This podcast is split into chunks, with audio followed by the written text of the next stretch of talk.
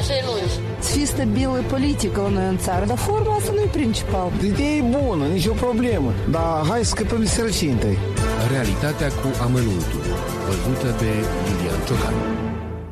Un coleg de breaslă se plimba pe o stradă din Chișinău împreună cu soția și fica, elev în clasa a doua.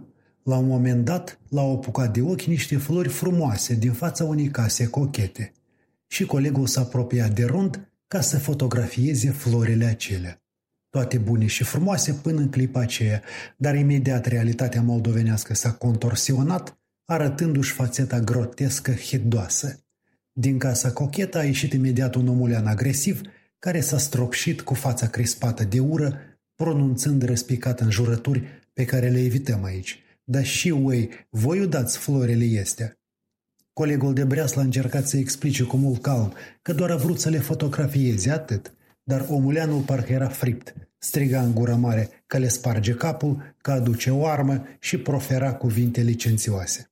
În final, colegul a plecat, iar fica s-a fost pur și simplu șocată de această scenă. Haideți să recunoaștem, stimați ascultători, că aici, în acest spațiu al doinelor, plutește de multă vreme în aer o agresivitate mocnită.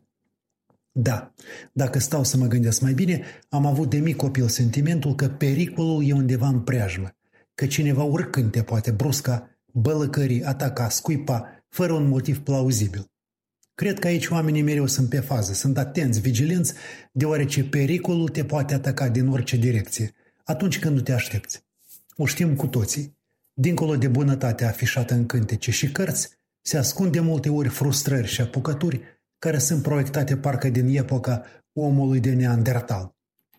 Frustrările acestea se convertesc deseori în scene jenante, tocmai pentru că nu există sentimentul apartenenței la o comunitate.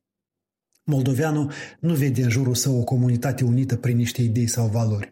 În jurul său e un spațiu plin de pericole, o junglă, un teritoriu al indivizilor preocupați numai de propria lor bunăstare și supraviețuire.